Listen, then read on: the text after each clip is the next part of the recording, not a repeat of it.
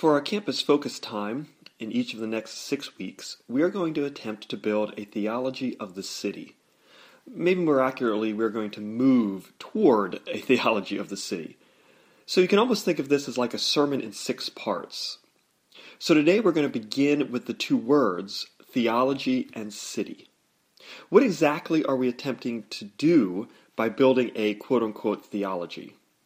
Now, there are two ways that the word theology is usually used. The first is in a sort of a strict, narrow sense, meaning the study of God. Theo meaning God, ology the study of. So, in a narrow sense, theology is the study of God, just as sociology would be the study of society. But there is another common way that the word is used, and that is it is a set of religious beliefs about something. So you can have a systematic theology that discusses beliefs about a lot of different things. You can have a theology of humanity, a theology of Christ, a theology of salvation, of heaven, of hell. So it's sort of a set of religious beliefs is our theology about that thing.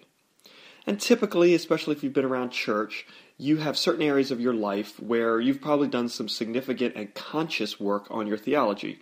You may have actually thought through what you believe about God, or what you believe about Jesus, or what you believe about sin. So you actually have a theology of God, or a theology of sin, or a theology of Christ.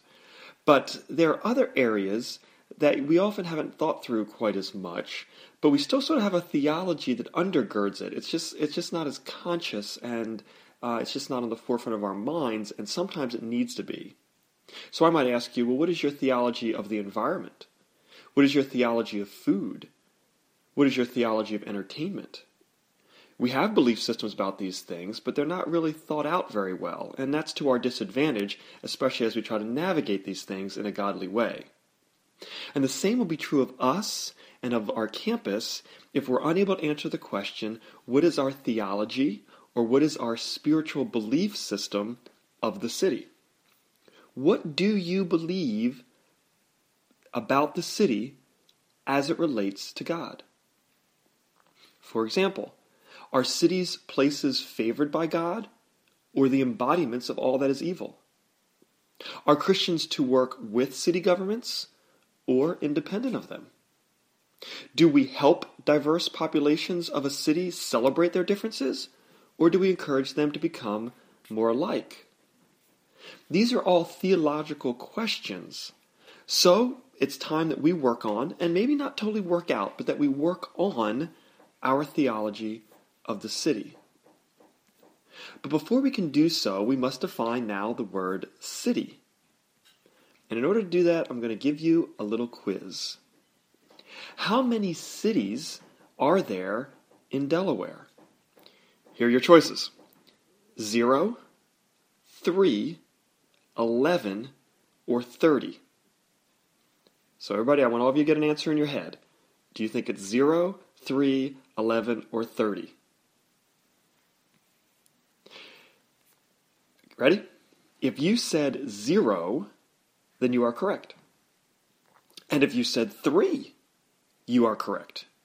If you said 11, you are correct. And if you said 30, you are correct. So, congratulations, gold stars for everybody. Because the answer depends on how you define city. A typical dictionary, by the way, is of no help in this. It offers a definition such as a large town. So, what then is the definition of a city? Well, if we were using the understanding of a city that was true in ancient Near Eastern times, that is, the times of the Old Testament cultures, then a city was generally thought of as a population of people surrounded by a wall. If you had a wall, then you had a city. In that case, Delaware would have zero cities. If you were thinking through the United Nations rule of thumb, which is a population of 25,000 or more, then we would have three Wilmington, Dover, and Newark. But even that, that is sometimes feels a little skewed as well because Wilmington has more people than Dover and Newark combined, even though all three have more than 25,000 people.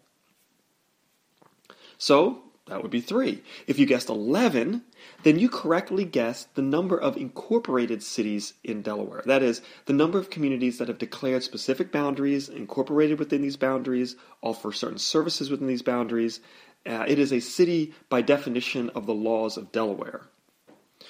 Delaware's 11 incorporated cities by size, starting with the largest Wilmington, Dover, Newark, Middletown, Lewes, Milford, Seaford, Newcastle, Harrington, Delaware City, and Rehoboth Beach. If you said 11, then you were right in the number of legally incorporated entities in Delaware designated as cities. But then there's also the 30 or maybe more. If you count the number of areas in Delaware that have more than 2,500 people, that is the urban designation, the, the lowest urban designation by the US Census. If you have 2,500 more people that identify as a single geographic entity, then the number goes to 30 or maybe more. So now you're including places like up here in northern Wilmington, like Wilmington Manor, or Edgemoor, or Claymont, or Elsmere. Places that aren't cities by legal definition, but they are a group of people that identify themselves within a certain community or as part of that community.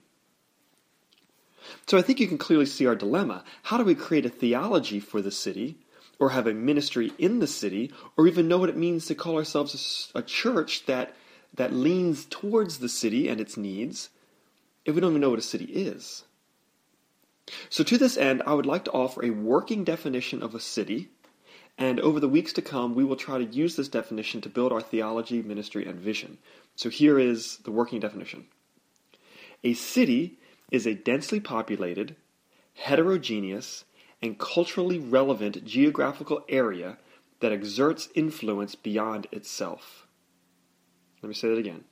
A city is a densely populated, heterogeneous, and culturally relevant geographical area that exerts influence beyond itself.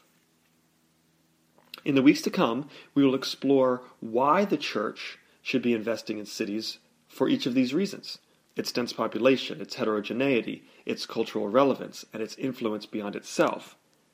And as we do that, we will be on our way to a theology of the city.